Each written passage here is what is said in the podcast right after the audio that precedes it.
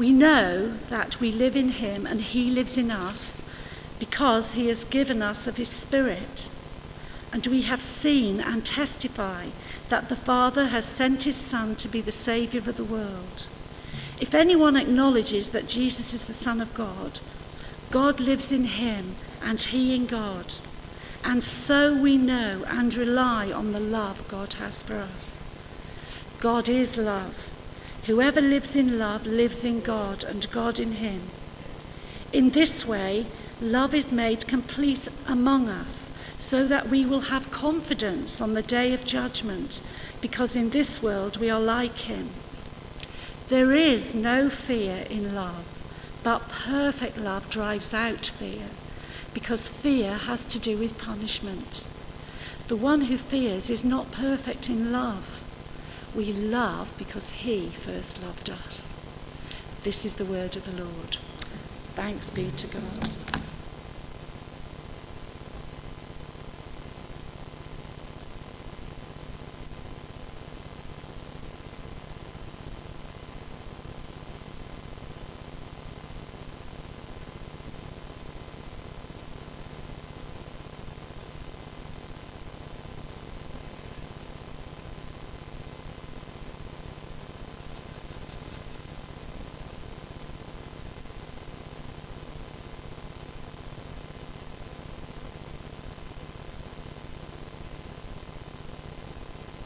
Wear heels so that you could see me. Um, I'm glad you can see me, but uh, to be honest, I'd uh, rather you didn't see me, and I'll tell you why. Uh, those of you listening online have an advantage because you can't see me. But here um, is a picture that I use when I'm planning um, all of my sermons to remind me of what we are trying to do as preachers. It's an altar painting um, from St Mary's Church in Wittenberg, which is where Martin Luther uh, made a bit of a name for himself. It's by Lucas Cranach, and you can see Martin Luther in the pulpit, and he's pointing to Christ crucified. And the congregation are not looking at Martin Luther, they're looking at Jesus. So let's pray. Spirit of God, point us to Jesus. May you inspire our minds and captivate our hearts. And as we look at the word this morning, transform us into the likeness of Christ. In his name and to his glory. Amen. Okay, well, here we are at the start of the summer holidays. Um, so we're all a bit demob happy, especially the teachers. Have we got any teachers here this morning? Yeah, you look 10 years younger already, Mr. Picard. Um, yeah, well, beginning of the summer holidays, which is a great feeling, isn't it? And um, since we are all a little bit demob happy, and since we've all actually been sweltering this week and not been able to be bothered with anything, I'm not going to tax you too much this morning. We'll be looking at the whole passage in our home groups, but for this morning, I've just got one verse for you, and it's verse 16, and it says this We know and rely on the love God has for us. And I've just got two points. The first is relax, and the second is risk. Relax and risk. Because our aim as a church is to love God and to live his adventure. So, those two verbs, relax and risk, you're going to be very familiar with. As you know, uh, we have four children, and uh, that means it's an awful lot of godparents to find. The Church of England likes you to have uh, at least three, possibly five. That's an awful lot of people to find. And uh, you might think, if you looked at our list of godparents, that we chose them uh, not on the holiness of their living, but on their location. We've uh, visited godparents in South Africa, in Sweden, and in Memphis. But the one I'd like to tell you about this morning is the godmother from Norway. We went to visit her, and when we went, uh, we went up Pulpit Rock. There it is. Um, as you can see, it is a huge cliff um, what's not very clear because of the contrast is that it is 600 metres uh, sheer drop down to the fjord below. Um, there's a path up to it at the front there, and then you get out onto this kind of promontory that's like a, a pulpit. And we went to climb this about eight years ago. Now, I hate heights. And it had taken us a few hours to do the whole walk, the climb up to the uh, summit. And as we approached, a thick fog descended. And the others were a bit nervous, and very uncharacteristically, I strode out um, along the path, one foot in front of the other in the fog. And we got to the plateau. And as the fog lifted, I saw the path I'd just gone along. And I was horrified. this one right at the bottom. I was absolutely terrified. Do you know, if I'd known where I was walking, I would never have gone along it. Um, but we had no choice. It was one foot in front of the other to reap the rewards of our labours. And the reason that was important to us was that at the time it was a prophetic picture of our family circumstances. Um, after Martin had done his PhD, he needed to get some extra clinical experience, and he was offered this amazing opportunity of a year in Great Ormond Street Hospital. And due to the short term nature of the contract, we couldn't move the children uh, schools for a year, and we had to live apart as a family. And for any of you who've done that, it's hard work. We had no idea how we would get through that. And we had no idea what would happen when the contract had run out. We loved where we were living in Newcastle. It was a lovely place. We had a great church, great friends, affordable housing. It was a bit of a gilded cage, actually, but we loved it. And so it was a journey of trust for us that we were making. It felt like one step in front of the other in the fog. But you know, it was during that year that we learned to know and rely on the love God has for us.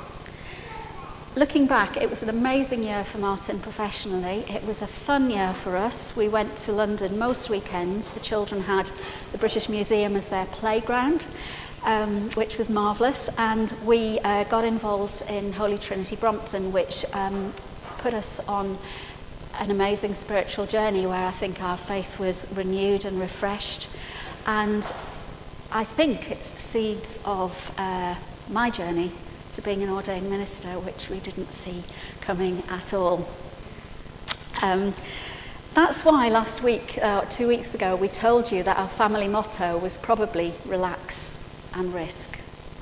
We've been frightened of change, but we learned to know God's love through it.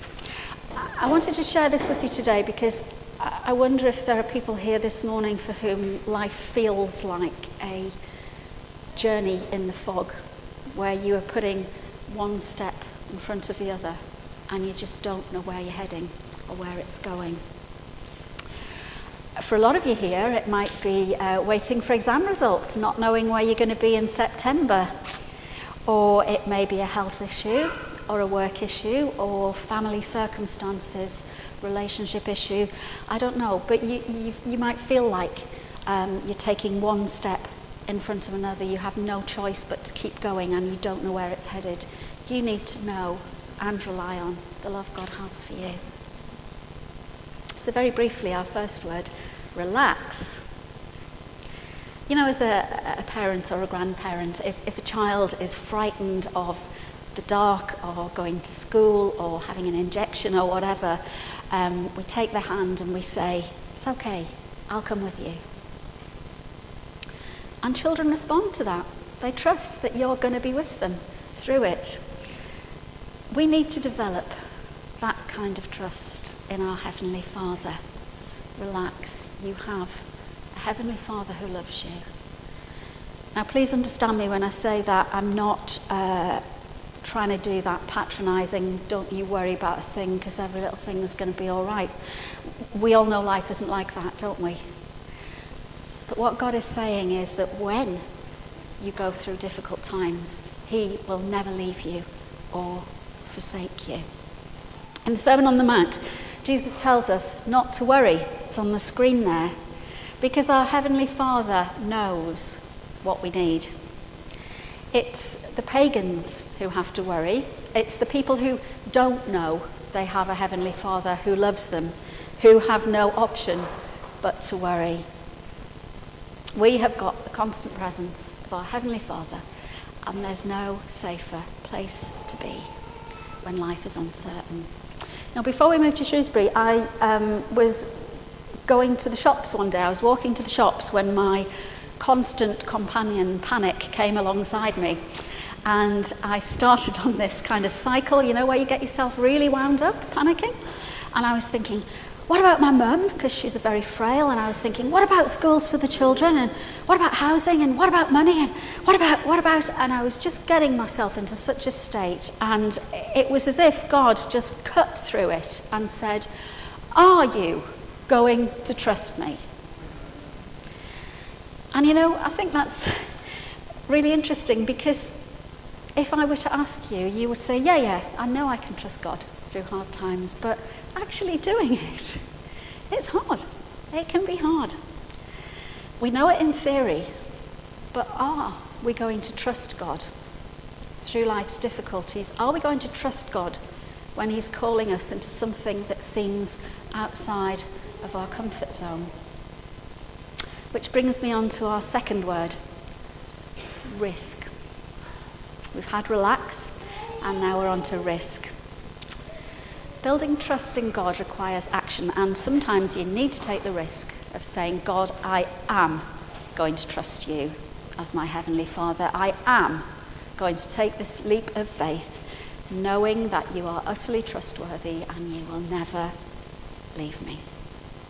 I don't know if any of you have ever been swimming with tiny children, um, either as parents or grandparents, or, or you might have just noticed them at the swimming pool. And there's always this great thing that little ones and parents do at the pool, where the child will stand on the side of the pool and the parent will go like this. And there'll be that second where the child will think, Am I going to jump? If I jump, will she catch me? or will I go under?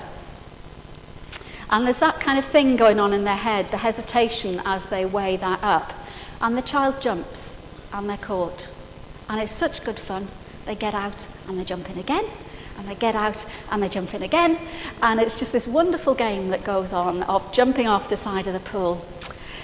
Do you know if the child never jumps, they'll never find out that mum and dad are trustworthy and they'll never find out what great fun you can have in the water. And I think so often with us, there's a battle going on between trust and fear, both of which have consequences. I mentioned earlier that our existence in Newcastle had become a bit of a gilded cage. Um, when we moved to Shrewsbury, uh, somebody said to me, you, you have come to the graveyard of ambition. Um, management theorists tell us that um, we are not supposed to live in our comfort zone. Somebody told me at the barbecue they hate the phrase comfort zone. Are you here this morning? I'm sorry, I'm sorry if uh, you don't like that phrase. I can't find another phrase to describe it. But management consultants tell us that we do not perform well in our comfort zone because we are, everything is familiar. Nothing is stretching us. We don't have to be creative. We don't have to learn more about ourselves. We're just stuck in this nice, easy place. And they tell us that the best place to be is outside of your comfort zone, but not so much outside of it that you are horribly stressed and out of your depth. Now, I think our um, church mission statement, loving God and living his adventure, takes us out of our comfort zone. But because we can utterly rely on the love God has for us. We don't need to get into that red zone where our resources are um, not meeting the demands on us. And I wonder this morning if there are people who uh, feel that God is maybe drawing them into something uh, that they feel a bit out of their depth with. I wonder if anybody is feeling challenged to start something or do something. I wonder if there are people here who need to move away from the graveyard of ambition, actually. I wonder if God is calling people further afield. Brothers and sisters, you are completely safe in the arms of God. Let me tell you, you do not have the resources to do what God wants you to do, but we have a God who is never short of resources. You know, I used to be under the impression that if God called me to something that was out of my comfort zone, out of my ability, or if life threw something difficult at me, I used to have this picture of God that this was God um, sending me these challenges as a test to see how much I loved Him. And here, dressed up in pain and suffering and insecurity, was my golden opportunity to show God that I was going to be faithful to Him. And more often than not, I would get angry at God. I would panic and I would doubt Him. So then, not only was I struggling with this big calling or this anxiety, I was also a failure as a Christian. Has anybody ever been there? Yeah? You know, verse 16 is telling us a very different story. It's saying that God is utterly reliable. Not that He wonders if He can rely on our love for Him, but that we know and rely on God's love for us. If you read through Scripture, and I'm sure many of you here have, that the whole narrative of it is about weak, ordinary, fallible people doing extraordinary things because God is with them. And through the Old Testament narrative in particular, there's this wonderful kind of refrain that runs through every story we come across. God was with Moses, God was with Abraham, God was with Joshua, God was with Deborah. Everyone you come across is only doing the stuff because they're relying on God's resources. So that if your life's difficult, or if God is calling you to something which makes you a bit anxious, it's God's opportunity to prove to you that He is faithful. Brothers and sisters, I'd like to invite you this morning to relax and risk, to know and rely on the love God has for you. You might have heard the story uh, of when uh, John Kavanaugh, the Jesuit ethicist, went to visit Mother Teresa. She's coming up a lot these days, isn't she? We had her up last week as well. Um, but uh, John Kavanaugh asked uh, Mother Teresa to pray for him that he would have clarity. And she said, No, I'm not praying for that. Clarity is the last thing you are clinging on to, and you must let it go. And he was a bit shocked and he said, Well, you seem to have the clarity that I long for. And she laughed and she said, I've never had clarity. What I have had is trust. So I'm going to pray that you will trust God. I think that's a beautiful picture of relax and risk, of knowing and relying on the love God has for you. We're going to finish now with a, a, a short time of reflection. You might want to wriggle around, get comfortable. okay. Now, you might be one of those who uh, feels like the fog's descended and that you're taking one step in front of another through a thick fog and you can't see where things are going. Or you might be somebody who's pushing out into new ground and you're torn between trust and fear, wondering what the consequences of both might be. We are in the presence of a God who does not change. He has promised never to leave us or forsake us. And He wants us to put aside our fears and our discouragements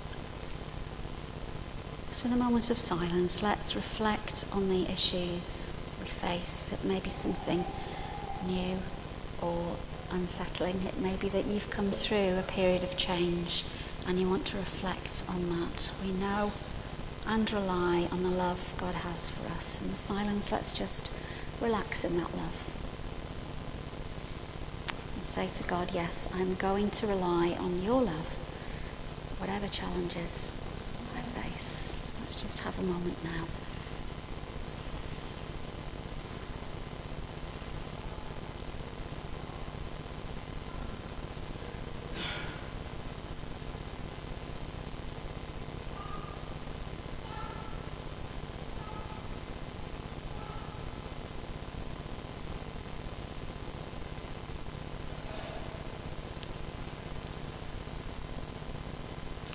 going to end part of our service with uh, an ancient prayer from St. Teresa. You probably heard it. So let nothing disturb you, nothing affright you. All things are passing. God never changes. Patient endurance attains to all things. Whom God possesses, in nothing is wanting. Alone God suffices. Amen.